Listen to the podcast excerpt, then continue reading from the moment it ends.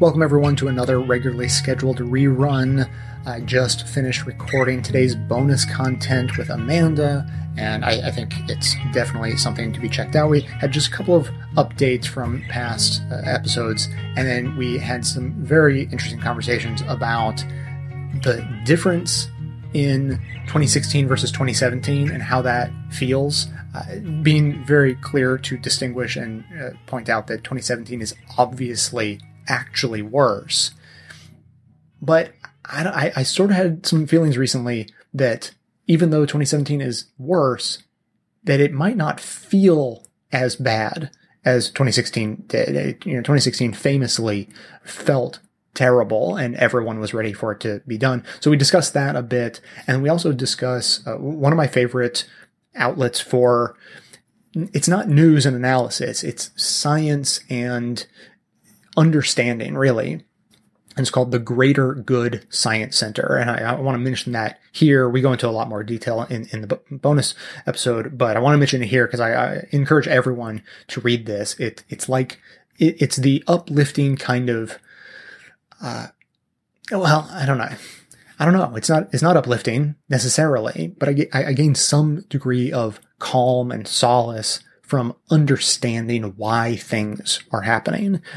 Being in a bad situation and not understanding how we got here, I think is worse than being in a bad situation and at least understanding how we got here, because it gives you just a sliver of understanding of how maybe we can get out of it, or maybe not. But anyway, this is not a great pitch, but I think you should check out the Greater Good Science Center. They just have a blog and post lots of interesting things. So we had a long and detailed discussion about one of their recent posts about understanding how power causes people to act more like sociopaths, which is quite relevant in today's politics, but it's actually relevant in any day's politics.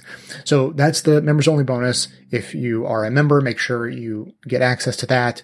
And if you're not a member, sign up now at Patreon. Just search for Best of the Left, or you can find it by going to bestoftheleft.com and clicking on the Contributes tab. Secondly, today's episode, it's a rerun. It's a classic from 2014 about voting rights. And before we get to the rerun bit of it, I want to share with you a modern day campaign that is happening right now regarding voting rights. Lawrence Lessig he's sort of the spiritual godfather of the voting rights movement. He's written books on the subject. He's, a constitutional lawyer and understands all of the ins and outs of our electoral system. And basically, my stance on Lawrence Lessig is to follow wherever he leads. And so he's launched a new campaign just about a month ago. I have already donated to it myself, and the first run of their crowdfunding campaign is ending in just a few days. And so I want to make sure to get this information to you in case you would like to join. So here's just a quick couple of minute video with Lawrence Lessig explaining their campaign. And as I said, this is happening right now. The fundraising campaign is happening right now and is ending in just a couple of days. At the core of any democracy is a very simple idea, that all votes are equal. In the United States, that principle applies to nearly every election, from city council to reality TV shows, but not in the way we elect our president.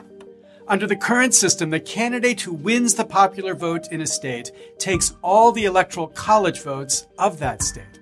That means that even if the candidate won by just a single ballot, he or she gets every single electoral college vote from that state. They call this system winner take all. But what it means is that if you don't vote for the candidate who happens to win your state, your vote will count for nothing. If you're a Republican in Massachusetts, your vote means nothing. And the same if you're a Democrat in Montana. Because of winner-take-all, 2 of the last 3 presidents took office after losing the national popular vote. And because of winner-take-all, presidential elections have become battles for a handful of swing states. The candidates focus on the needs of swing states almost exclusively, which is why voters in non-battleground states believe there is no real reason to even vote. It's time to change this system. Winner-take-all is not in the Constitution. In fact, we believe winner-take-all violates a core principle of our amended Constitution, namely that all votes must count equally. So we want to file a lawsuit to challenge this inequality. We will ask the courts to apply the principle of one person, one vote to the state's winner-take-all rules, and we believe that the Supreme Court, even this Supreme Court, will agree that this is right. Now, if we take this action right now, there is a chance that we could right these unequal rules in time for the next election. We need to raise at least $250,000 in the next 30 days to fund this plan. We can do that if you help. If you believe with us that it's time to fix the way we elect our president, please go to EqualVotes.us. Make a donation if you can, but regardless, sign up to join this fight. Every person with an equal vote. It's not just a good idea. Help us make it the law.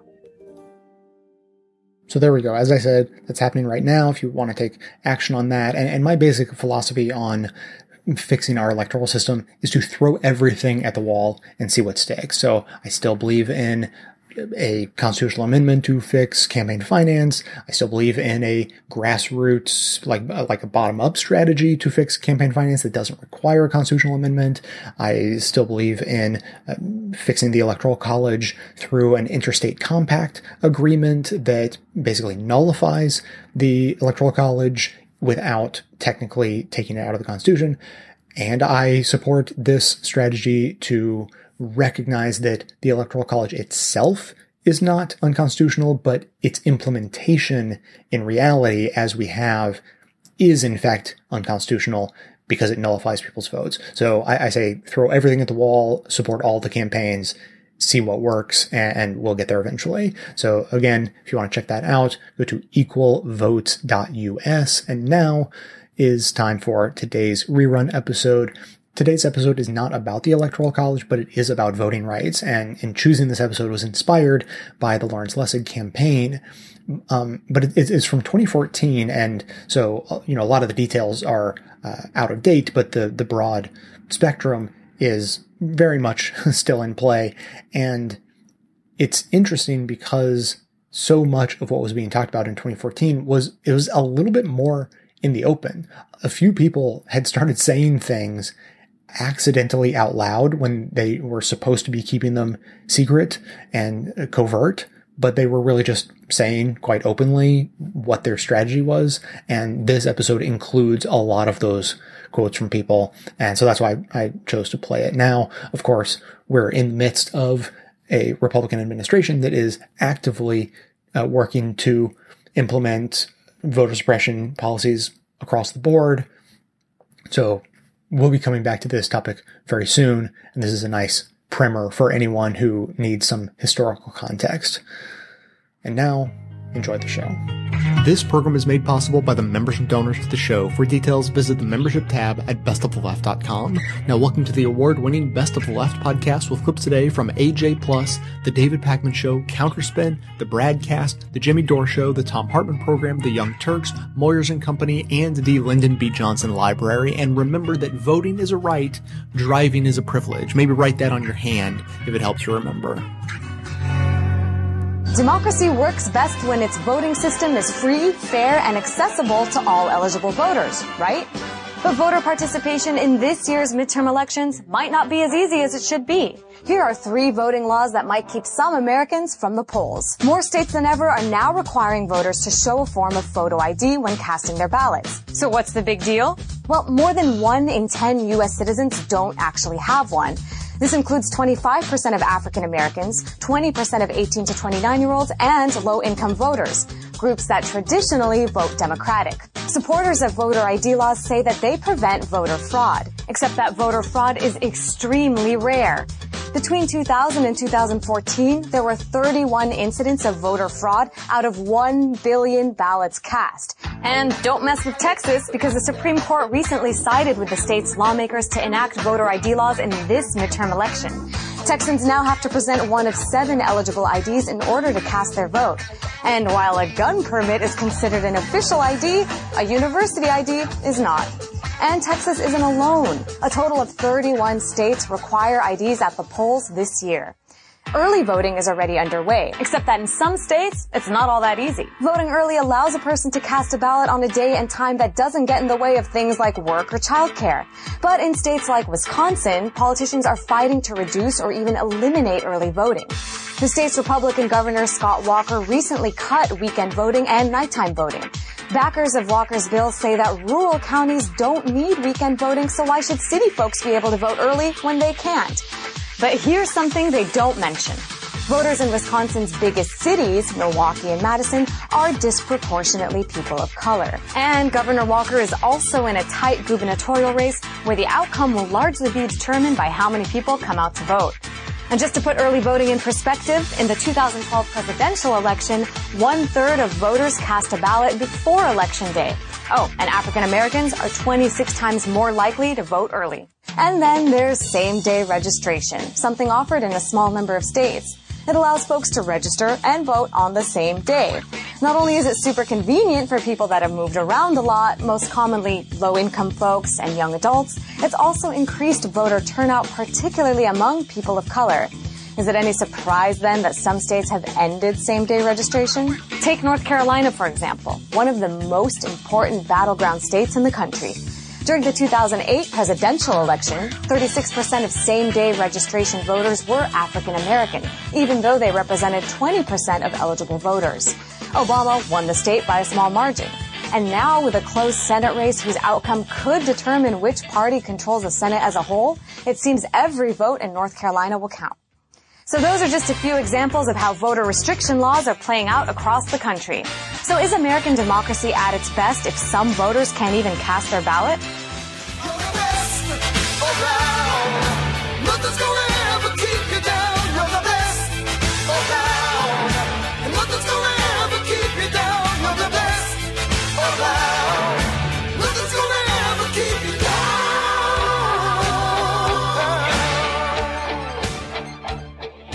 We've been talking a lot about the desperate efforts from the right to try to prevent people from voting because they recognize that they're really having a problem with the demographic and ideological shifts that are taking place in this country. And the right touts voter ID requirements as something that simply needs to be demanded of everybody to prevent so-called voter fraud. Now remember, the type of voter fraud that the right claims to want to prevent by passing these laws basically doesn't exist. Do not forget this, ladies and gentlemen. Whenever someone talks about this, remember that there have been almost no cases of these types of voter fraud in the last couple of decades. These are people showing up to vote and claiming to be somebody else. So I show up at my neighbor's polling place. Well, that would be my place. At my across town neighbor's polling place and say, oh, I'm Joe Schmo and I'm here to vote and I vote for Joe Schmo even though I'm really David Pakman.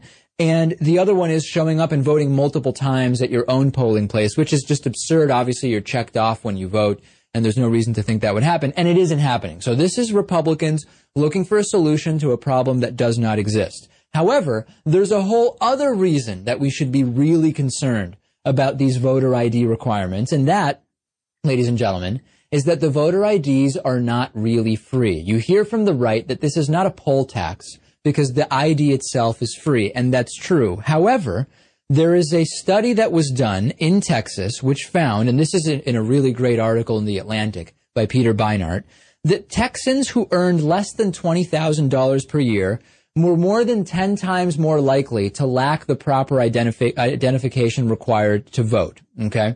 So there's a study called Accepted Photo Identification and Different Subgroups in the Eligible Voter Population.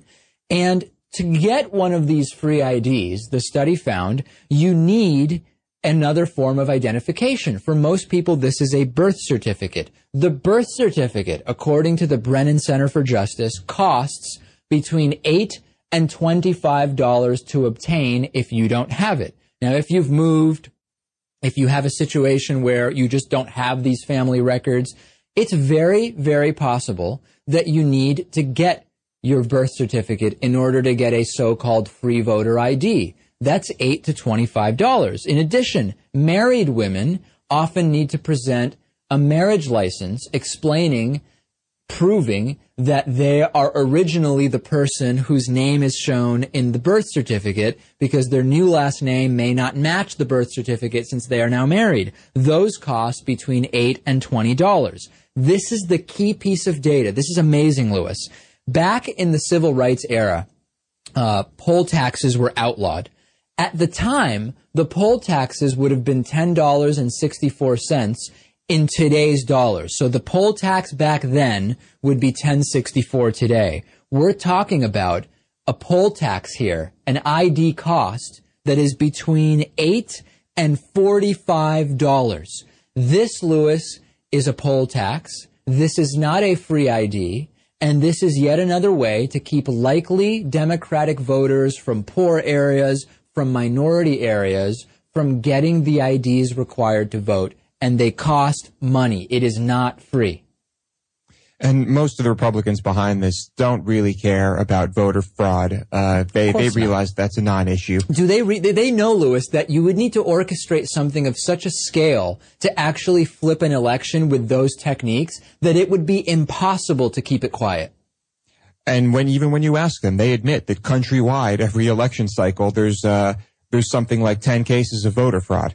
And it's obviously it's completely negligible. Add to this the fact that the study found that nearly 500,000 people without access to a car are more than 10 miles from the nearest office that regularly issues IDs. You have to add to the $8 to $45 cost for the documents you need, transportation. This is a pretty expensive free ID, isn't it, Lewis? Very expensive. This is totally despicable, and it's embarrassing that this is happening.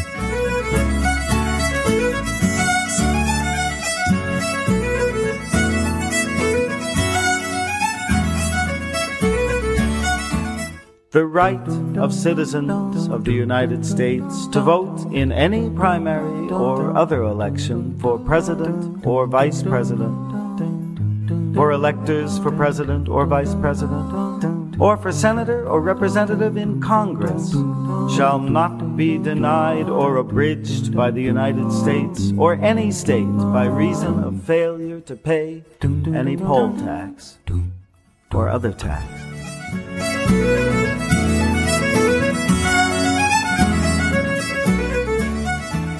For a moment there, the media seemed to acknowledge that charges of voter fraud, which Republicans use to call for laws requiring ID at the polls, are only political hype. The New York Times, reporting on a push for ID laws in Washington state, noted a lawyer's comment that the state didn't plan on presenting any actual evidence of fraud at court hearings because they didn't have any. Indeed, it would be accurate to say that the problem of voter fraud has never actually been documented. But voter ID laws intended to suppress voting by young people, minorities, the elderly, and the poor are deemed a controversial issue on which both sides, however unequally supported by fact, must be presented. And here we go again. The September 11th USA Today talked about ongoing court cases in Wisconsin, North Carolina, and Ohio, and noted, quote, those states and others have made voting more difficult in recent years to combat what they claim are instances of voter fraud, close quote. Of the Wisconsin case, the September 13th New York Times reported, quote, advocates say the requirements prevent voter fraud and encourage confidence in the process, while opponents say the requirements are aimed at suppressing the turnout of Democrats and minorities and that cases of in-person impersonation are rare, close quote. You'd be hard-pressed to guess from that sentence that only opponents' claims have the benefit of being based in reality. This mess was yours. Now your mess is mine.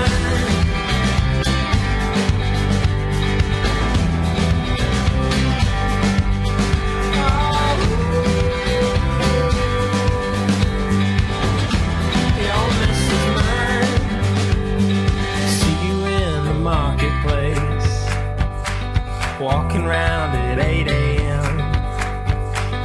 Got 2 hours before my flight. luck be on my side tonight. Let's look at the Supreme Court. Let's look at voting rights now as we head into this election, as we are in this election, as early voting is now underway, as I said.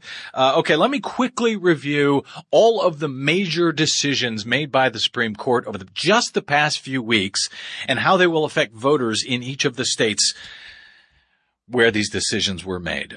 First, in Arkansas. And actually, this wasn't the U.S. Supreme Court. This was the Arkansas State Supreme Court struck down that state's Republican photo ID restriction law, finding that it violated the state constitutional right to vote. That's good. In Arkansas, good news. Y'all get to vote this year if you want to. If you want to, it's up to you, but you get to vote in Arkansas thanks to the Supreme Court the state Supreme Court finding that the Republican photo ID restriction law in that state violated the state constitution and the right to vote that is guaranteed to all Arkansas voters over the age of 18. Now, a lot of people think, by the way, that we have no right to vote in this country. It's been interesting to hear this from Republicans over the past several weeks. There's no right to vote. It's a privilege to vote. No, it's actually a right to vote. Many state constitutions expressly guarantee that right to vote to all of their eligible voters 18 and over, which is why Arkansas shut down the Republican attempt at voter suppression, which was using these, requiring these photo ID restrictions. Arkansas cut it down. Missouri has cut it down in the past because they have a similar provision in their state constitution. Earlier this year, Wisconsin shut it down because they have a state constitutional provision with the right to vote. Pennsylvania shut down. All of these states had Republican photo ID restrictions that were shut down by the state Supreme Court because they were in violation of the state constitution. Now let's go to the U.S. Constitution. In Ohio this year, the U.S. District Court once again ordered Republicans to restore a week of early voting during the so-called Golden Week, when people could both register and vote on the same day. Ohio state courts have done this. I'm sorry, federal courts in Ohio have done this over and over and over. Ordered them to restore souls to the polls Sunday. That's the early voting on the Sunday before the election. The appellate court agreed with the district court after the Republicans there tried to challenge that ruling. And then the Supreme Court overturned both of the lower courts, allowing the GOP voter suppression to take place in Ohio this year. They said that, this ruling from the U.S. District Court and the appellate court was just too close to the election day, too close to the beginning of voting, and we don't allow rules to be changed just before the election. So that voter suppression in Ohio was a success, is a success this year. They will shorten early voting and end same-day registration in that 1 week when you used to be able to do it.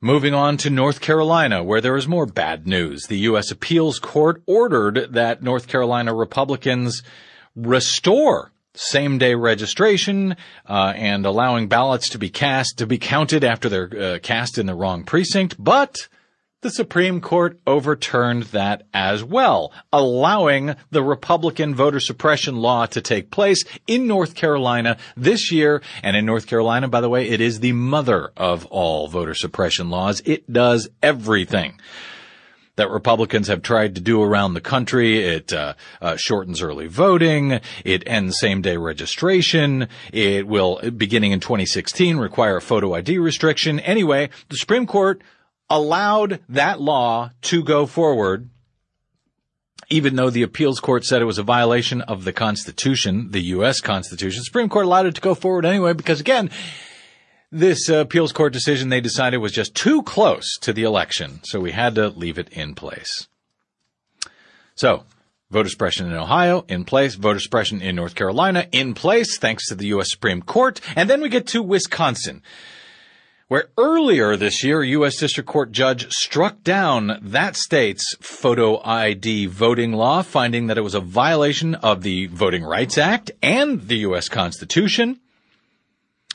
That was earlier this year, so that law was out until just a few weeks ago, the appellate court struck down that lower court's ruling, used erroneous reasons to do so, among them that you needed an ID to board a plane and to open a bank account, to rent an apartment, so why not to vote? All of that is untrue. It's a lie. You don't need a photo ID to board a plane.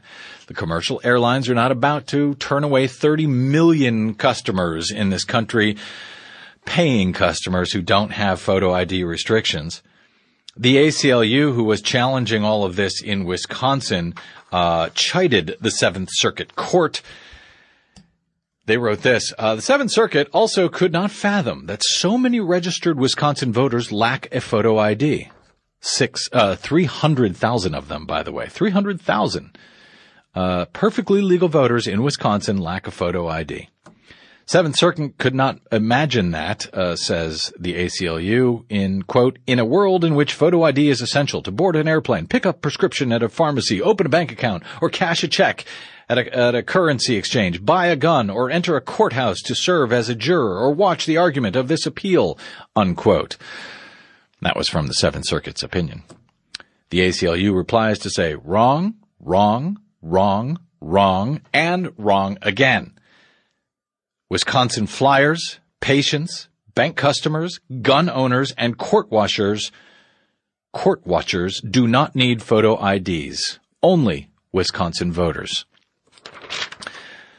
The good news is the Supreme Court then threw out that Wisconsin appellate court decision, which means the photo ID law in Wisconsin, where there's this incredibly tight race between Scott Walker, Republican Governor Scott Walker, and his Democratic challenger Mary Burke. They do not need to present photo ID when voting this year.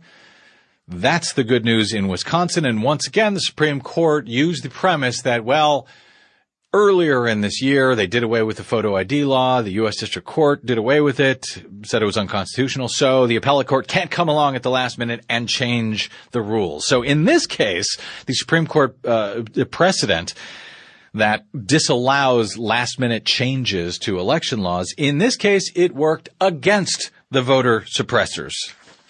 The Republican voter suppressors. So that's the good news in Wisconsin. You can vote, Wisconsinites, and I expect you to do so if you give a damn about what's going on in your state. Incredibly, and we talked about this on one of the Bradcast podcasts over the past couple of weeks, the original judge, the Reagan-appointed conservative Judge Richard Posner on the Seventh Circuit. He's the guy who originally approved the first photo ID restriction in the country back in 2008 in Indiana. The landmark case Crawford versus Marion County. Richard Posner, who is the most well-cited jurist in the 20th century, according to the Yale Legal Review. The Supreme Court loves this guy. They love Richard Posner. He's the guy who approved photo ID in the first place back in 2008. But this time, years later, he now sees that these laws are meant to do nothing but restrict voters from voting, particularly Democratic voters from voting. He admits now he got it wrong. And on the Seventh Circuit, he was dissenting in that case, when that idiot Judge Frank Easterbrook, put out that ruling with all sorts of factual errors in it about needing an ID to board a plane and so on and so forth. Posner absolutely destroyed him.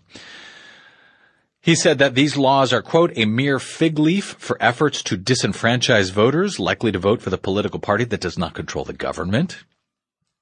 He said there is only one motivation for imposing burdens on voting that are ostensibly designed to discourage voter impersonation fraud if there is no actual danger of such fraud, and that is to discourage voting by persons likely to vote against the party responsible for imposing the burdens.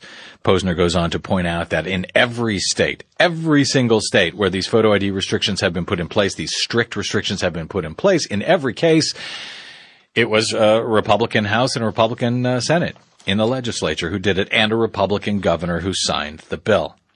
One of my favorite lines from Posner's dissent, and you got to read the whole thing. We got it at bradblog.com. I wrote about it over at Salon a couple of weeks ago. He said that, well, his partner, Easterbrook, who had the majority opinion on the Seventh Circuit, said it doesn't really matter if these laws actually stop voter fraud. It doesn't matter if they actually give confidence to voters, because as it turns out, they don't give confidence to voters. Voters are equally suspicious of elections in states that have these laws and in states that don't. But Easterbrook said, well, you know what? It doesn't matter. The legislature thinks it improves confidence in elections. And we know this because the Wisconsin legislature passed this law. Therefore, we have to, give them legislative discretion. Posner responded, quote, if the Wisconsin legislature says witches are a problem, shall Wisconsin courts be permitted to conduct witch trials? Man, I love that Richard Posner. Reagan-appointed conservative judge on the Seventh Circuit, and his opinion on this matter is going to come into play later on when the Wisconsin law, which has for now been knocked down, when that comes back, it is currently being appealed by the state of Wisconsin, and it will no doubt find its way to the Supreme Court along with a lot of these other photo ID restriction cases. Posner's response was amazing. It's not a miracle we needed, but no, I wouldn't look at things so folded. Here at Best of the Left, we know that it's not enough just to stay informed. You need to get active if you actually want to change the world for the better. That's why we promote great activism opportunities every chance we get. Also, I can only reach so many people on my own, but with your help, we can extend that reach. The episode show notes are most likely available on the device you're using to listen right now, and if they're not, you can see them on the website. Simply click the title of any segment you want to share and then easily post it to your social networks or send it directly to friends. You joining these actions and helping amplify the show to get even more people involved is critical to our mission to change the world for the better. Get started right now in the show notes on the device you're using, or visit the website from any device at bestoftheleft.com.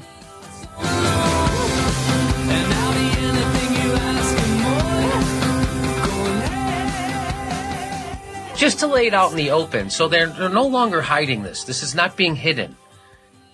They're just doing it blatantly. So I'll play you a couple clips. Here's State Representative Mike Turzai, right? He's a Republican representative from Pennsylvania. And here's what he said about voter ID. Voter ID, which is going to allow Governor Romney to win the state of Pennsylvania. Done. Allow. Wow. That verb says it all. Yeah, allow, meaning that we're going to suppress the will of the people, and we're going to get our person who we want to be in charge. We're going to suppress the will of the people. Mm-hmm. That's what they're saying. Right. Mm-hmm. We're going to undermine democracy. Okay. So here's another Republican Party chairman from Pennsylvania. Do you think all the attention drawn to voter ID affected last year's elections? Yeah, I think a little bit. I think we probably had a better election. Think about this. We cut Obama by 5%, which was big. You know, a lot of people lost sight of that. He won. He beat McCain by 10%. He only beat Romney by 5%. I think that probably photo ID had helped a bit in that. That's the chairman of the Pennsylvania Republican Party said that. So he just said it. So now, and here's the famous clip of a precinct chairman from North Carolina. His name is Don Yelton. He's a Republican precinct captain from North Carolina, and he was being interviewed by the Daily Show's reporter, and he was asking Asif Mandvi, and they're asking him about the voter ID laws and who's it going to hurt. The law is going to kick the Democrats in the butt. The law is going to kick the Democrats in the butt. Yeah, that's what he said. That. So then he goes on to, just in case you weren't sure what he meant. If it hurts a bunch of lazy blacks that wants the government to give them everything, so be it. And if it hurts a bunch of lazy blacks, so be it. Yeah, so be it. A bunch of lazy blacks. Some of my best friends are a bunch of lazy blacks. And then Asif says this to him. So happens that a lot of those people vote Democrat. Gee. So there you go. So they're just saying it blatantly, and the Supreme Court is just like, yeah, I guess that's okay because we're all so racist. Guess what? I don't trust the Supreme Court. Right. So that's, again, it just goes to show you what Denny Crane said on Boston Legal 5 years ago is completely true, that the Constitution says whatever they want it to say. What do you mean? How does it say? Because, well, we rigged the election, which they did. They get a guy in. He appoints more people Supreme Court. That Supreme Court agrees with whatever he wants them to say, and that's what happened. They say that... They say that corporations are people. Corporations are people. Money is speech, and now they say that voter IDs are not poll taxes. Making people pay money to get a voter ID is not a. So this is so now here. So here is how Chris Matthews. So this is so blatant because this will tip. This is really going to tip elections, especially in Texas, because as it has throughout our history. So they Ruth Bader Ginsburg, in her dissent, said that up to 600,000 people in Texas will be disenfranchised from voting. 600,000 is a lot of people that can swing an election. So that's why this is important, and that's why they didn't put a voter ID in the Constitution. Okay. By the way, there is no voter fraud. There's none. The only voter fraud they found in Wisconsin, by the way, was a guy who voted 5 times for Scott Walker. Right. Most of the voter, the little bits of voter fraud you find hither and yon are from lunatic right wingers. That's right. And by the way, this is voter fraud. Yes. This passing these laws is voter fraud. I don't know what can be done about it. It's the play the game. You get nothing out of it. Find out for yourself.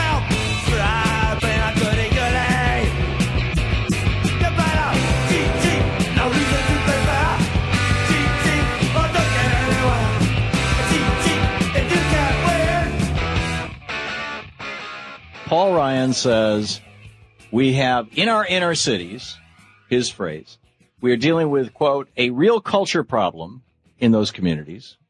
He says, quote, we have got this tailspin of culture in our inner cities in particular of men not working and just generations of men not even thinking about working or learning the value and the culture of work. So there is a real culture problem here that has to be dealt with. Now, why would he talk like that? Back in 1981, after Lee Atwater helped run Ronald Reagan's campaign for president, Lee Atwater was interviewed by Alexander Lemus, and a recording of that interview ended up in the hands of Jimmy Carter's son, James Earl Carter, grandson, James Earl Carter IV, and The Nation magazine published it. And what Lee Atwater said was, and I'm going to tell you what he said, and then I'm going to play it for you. You can actually hear him say it, but it's a little hard to hear some of it, so I'm going to tell you first. He says, you start out in 1954 by saying, and he actually uses the N-word, but N-word, N-word, N-word, and we've bleeped that, but you'll hear it. He says, by 1968, you can't say N-word. That hurts you. It backfires. So you say stuff like forced busing, states' rights, and all that stuff. And you're getting so abstract. Now you're talking about cutting taxes and all these things. You're talking about our totally economic things, and a byproduct of them is blacks get hurt worse than whites. We want to cut this. You know, Republicans should say it that way. We want to cut this is much more abstract than even the busing thing, and a hell of a lot more abstract than N-word, N-word.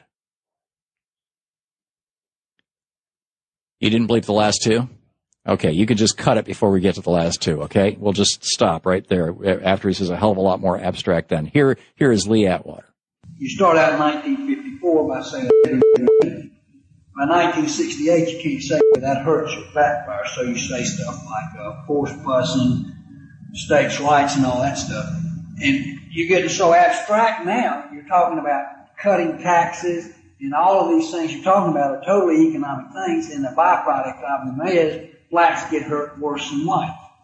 And subconsciously, maybe that is part of it. I'm not saying that, but I'm saying that if it is getting that abstract and that coded, that we're doing away with the racial problem one way or the other. You follow me? obviously sitting around saying, we want to cut taxes, we want to cut this, and we want is much more abstract than even the busing thing, and a hell of a lot more abstract than saying N-word, N-word. This is Lee Atwater laying out the strategy in 1981. Paul Ryan fulfilling the strategy right now. Here's another example. Back in 1980, another guy who worked on Ronald Reagan's campaign, Paul Weyrich, who went on to co-found the American Legislative Exchange Council. ALEC was one of the guys who helped pull together the Heritage Foundation. And several other these right-wing think tanks worked on every Republican presidential campaign right up to and including George W. Bush. He's now deceased. But he was one of the, he was the guy who ran the direct mail operation in Reagan's campaign in 1980. And back then, direct mail was what the internet is today. He raised the money. He made it possible. He made it work for Ronald Reagan. This is Paul Weyrich speaking to a group of Republican Christian activists in a church basement in Dallas, Texas in 1980. Here he is. Now, many of our Christians have what I call the goo-goo syndrome. Good government. They want everybody to vote. I don't want everybody to vote. Elections are not won by a majority of people. They never have been from the beginning of our country, and they are not now. As a matter of fact, our leverage in the elections, quite candidly, goes up as the voting populace goes down. It's right there.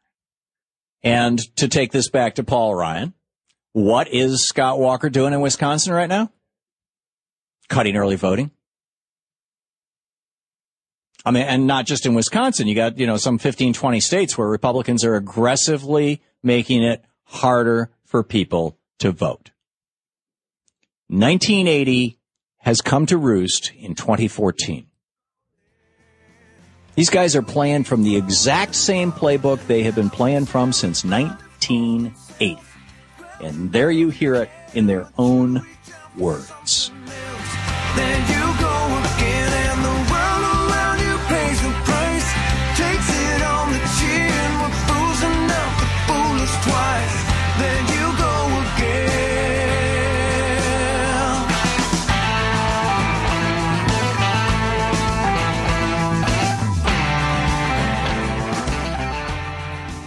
Young people, minorities, gays, and women. I know we don't talk much, but this election we have a favor to ask of you. Go vote on November 4th. We've made some desperate attempts to win you over, but let's be honest, it's just getting awkward. We don't get you people. We've spent the past 6 years doing nothing, so you give up on the whole hope and change thing and leave the policy decisions to us. Rich white men protecting our own self-interest. Self-interest like money.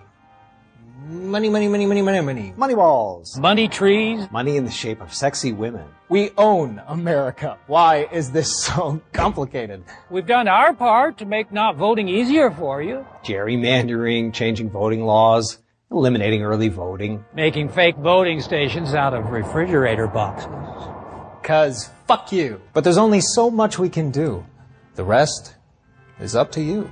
So don't vote. Don't vote. I think you should not vote. And let us forge a new America, one that's not hampered by minimum wage laws or overtime pay or regulations on credit derivative swaps, that celebrates diversity of income based on gender and race. It isn't plagued by discussions of police brutality or inequality. Can I get help? God! If global warming is real, then why is there ice in my drink? Take that, science. But if all you liberals stay at home this November, Republicans will take back the Senate and we'll be free, unfettered by pesky attempts to overturn Citizens United or maintain net neutrality. No more your bloody blah blah blah lady laws or bloody blah blah blue blue immigration. No more nagging about student loan reform or equal pay for equal work. Sure, it would give you more money, but what would you spend it on? Clothes, food, a down payment on a house? That's not what keeps the economy moving. We have better ideas. Like paying successful corporations to create jobs for you. Lowering the business taxes so we businessmen don't actually pay taxes. And space fracking. So, this November 4th, Refuse to do your job as a citizen, just like we do in Congress. Play video games. Watch your Telemundo. Smoke your jukas. Watch your lesbian jail shows. Ride your fixies. Drink craft beer. Cook. Or watch puppy videos. Keep vining, sexting, grinding, Skyping, pinning, twerking, whatever it is you people are doing, and leave the governing to us.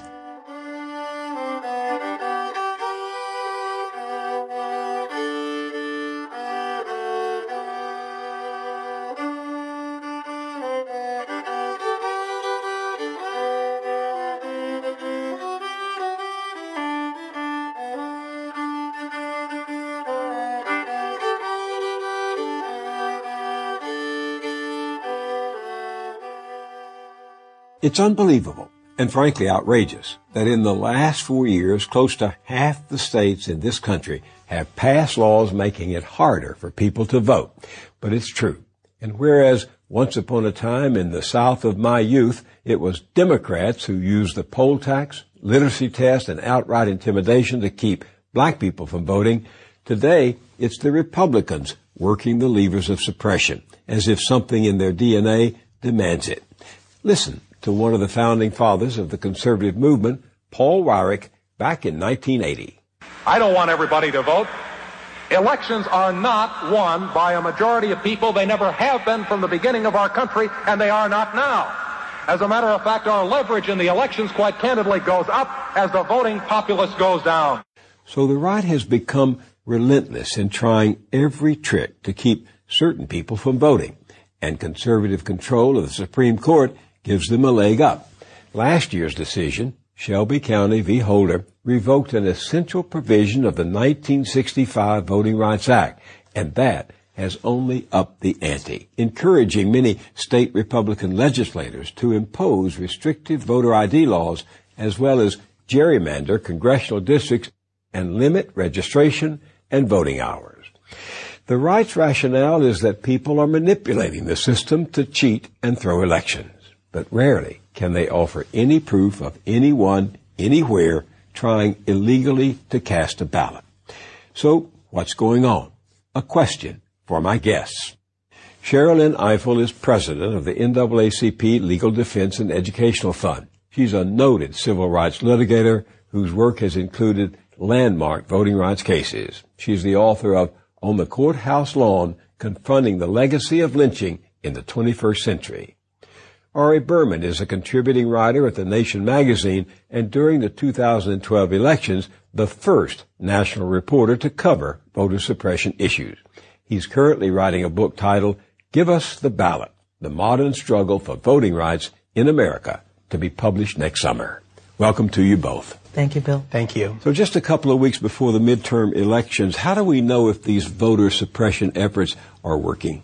Well, what we do know in Texas, where we just litigated a major case involving voter ID, we know that more than 600,000 registered voters will not be able to vote in this November's election because they lack the photo ID required by the new Texas law and because the Supreme Court has said that the election can proceed even though a federal court has found that that photo ID law discriminates against black and Latino voters. Yes, the judge in Texas ruled that it was unconstitutional. And yet, last Saturday, the Supreme Court said, let the election go forward. What was their rationale?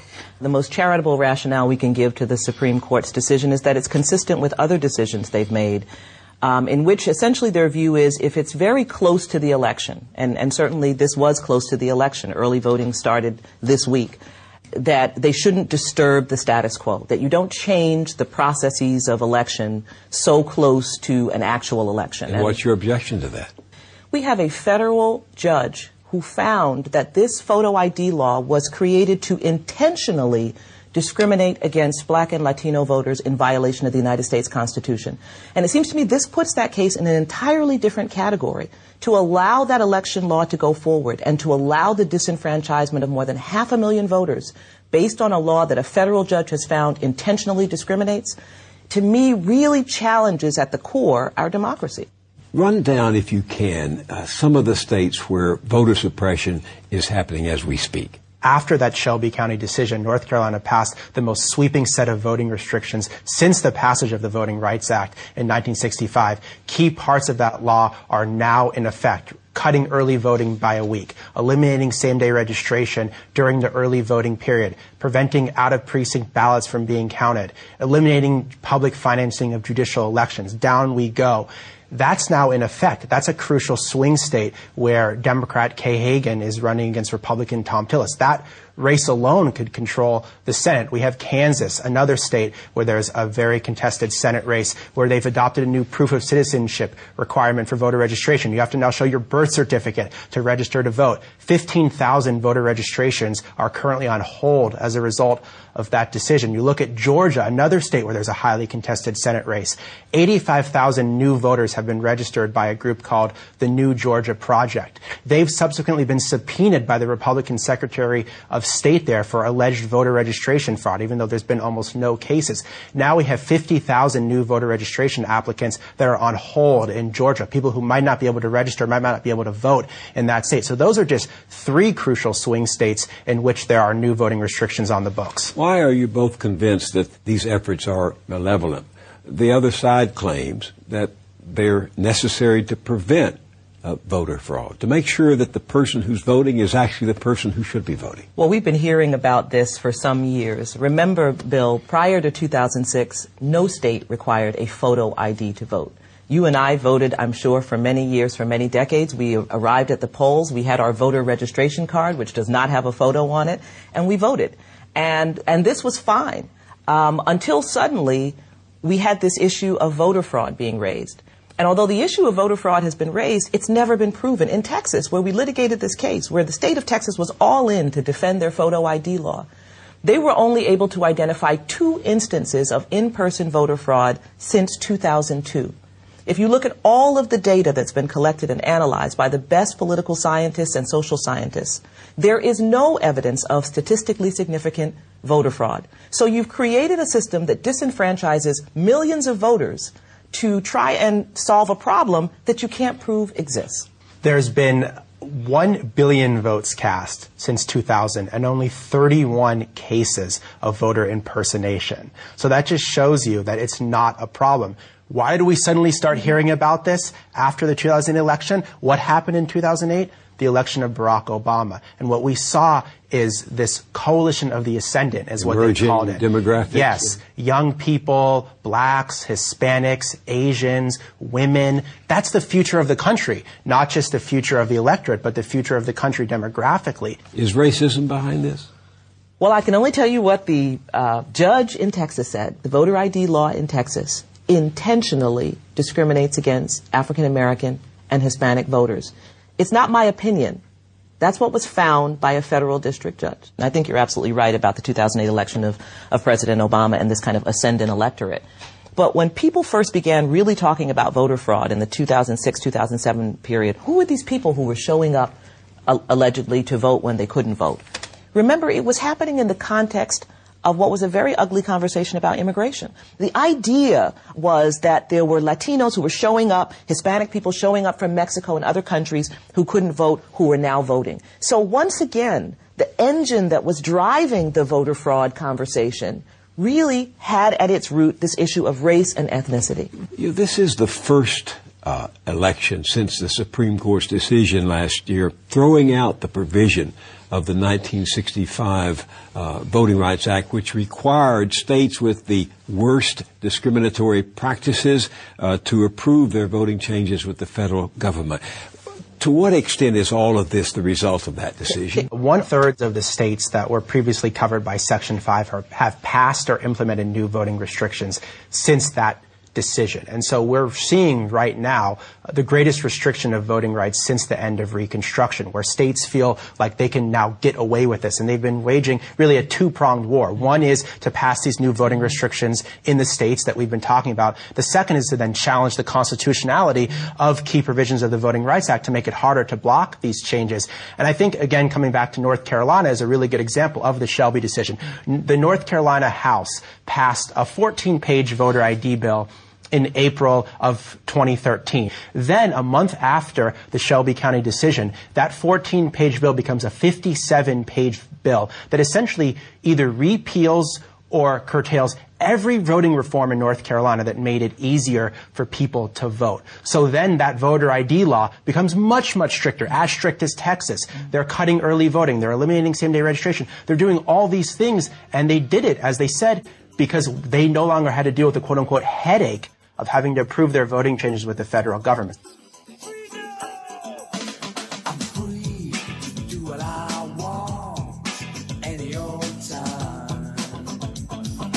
As an anti-consumerism advocate, I'd like to encourage you to shop less, don't buy things you don't need, and only buy the necessities from local, independently owned businesses.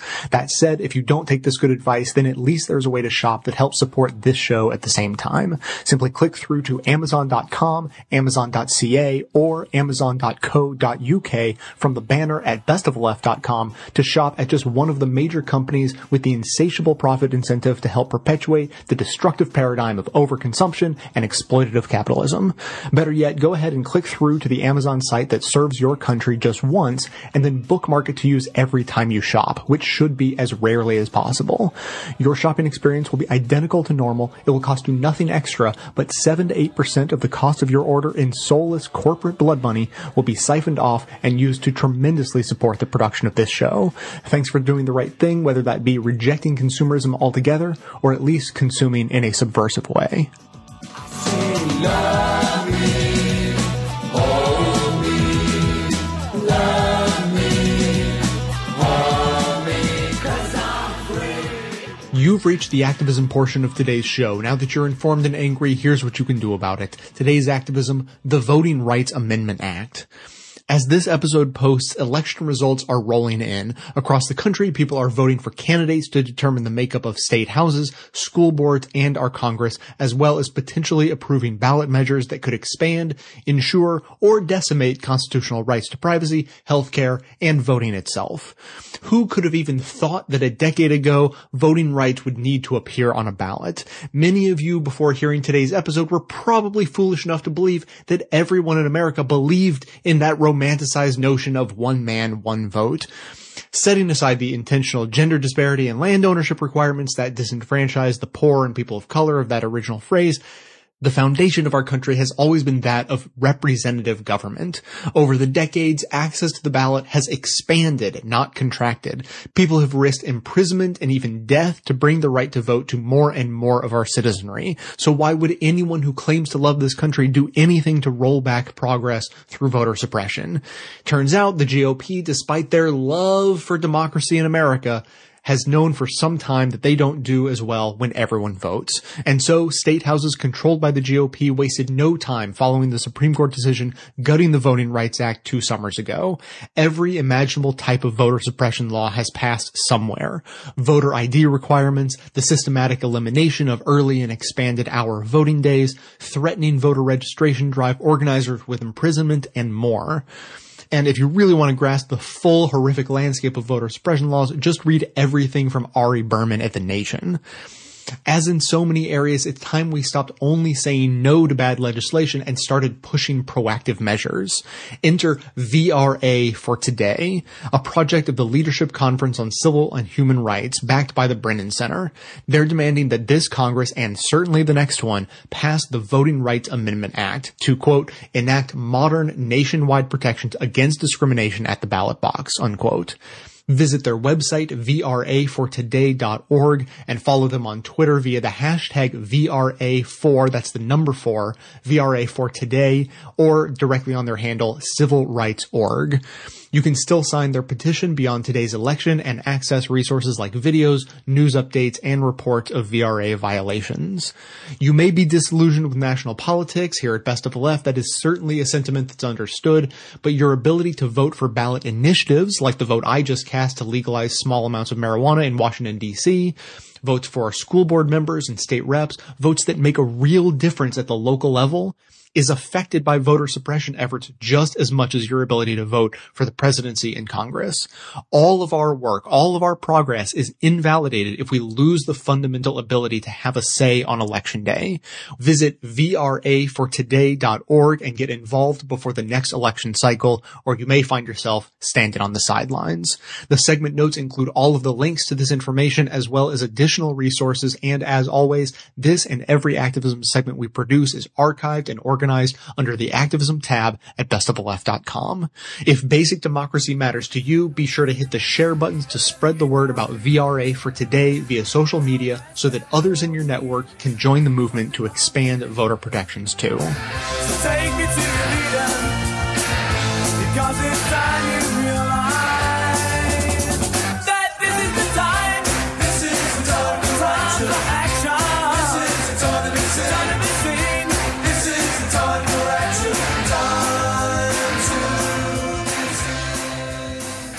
There is no constitutional issue here. The command of the Constitution is plain. There is no moral issue.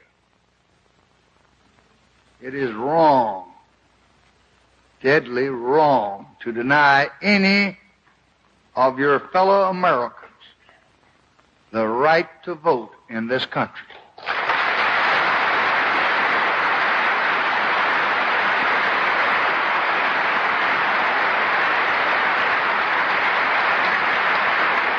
There is no issue of states' rights or national rights.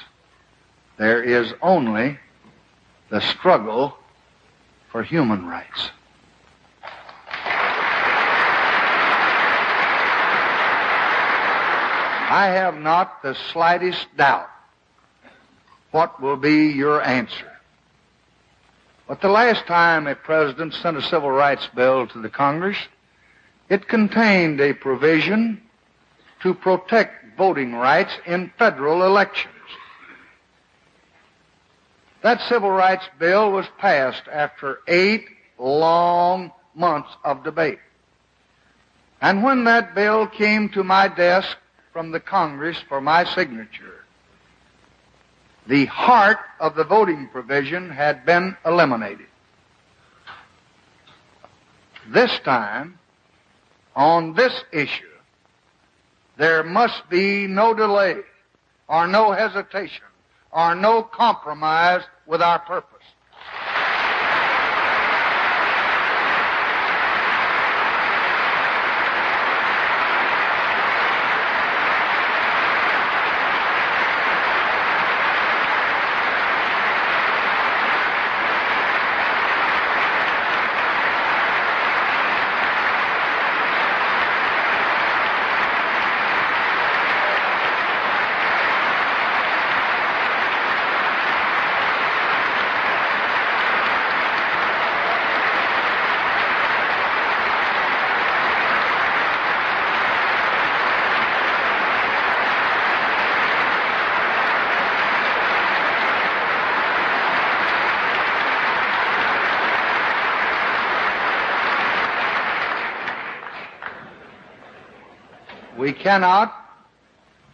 We must not refuse to protect the right of every American to vote in every election that he may desire to participate in.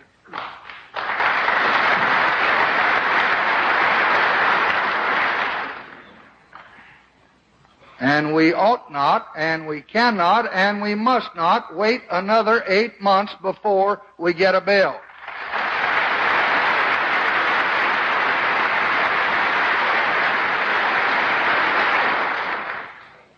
We have already waited 100 years and more, and the time for waiting is gone.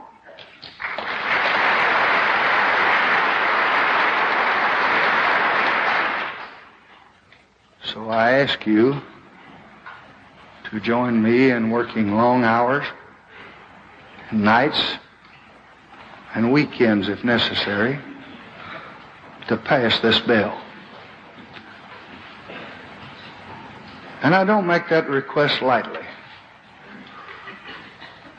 Far from the window where I sit with the problems of our country, I recognize that from outside this chamber is the outraged conscience of a nation, the grave concern of many nations, and the harsh judgment of history on our acts. But even if we pass this bill, The battle will not be over. What happened in Selma is part of a far larger movement which reaches into every section and state of America.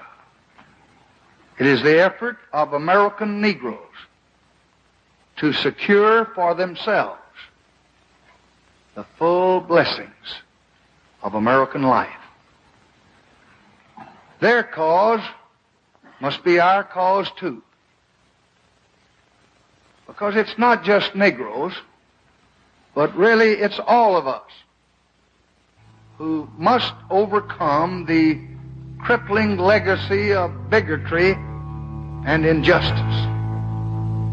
And we shall overcome.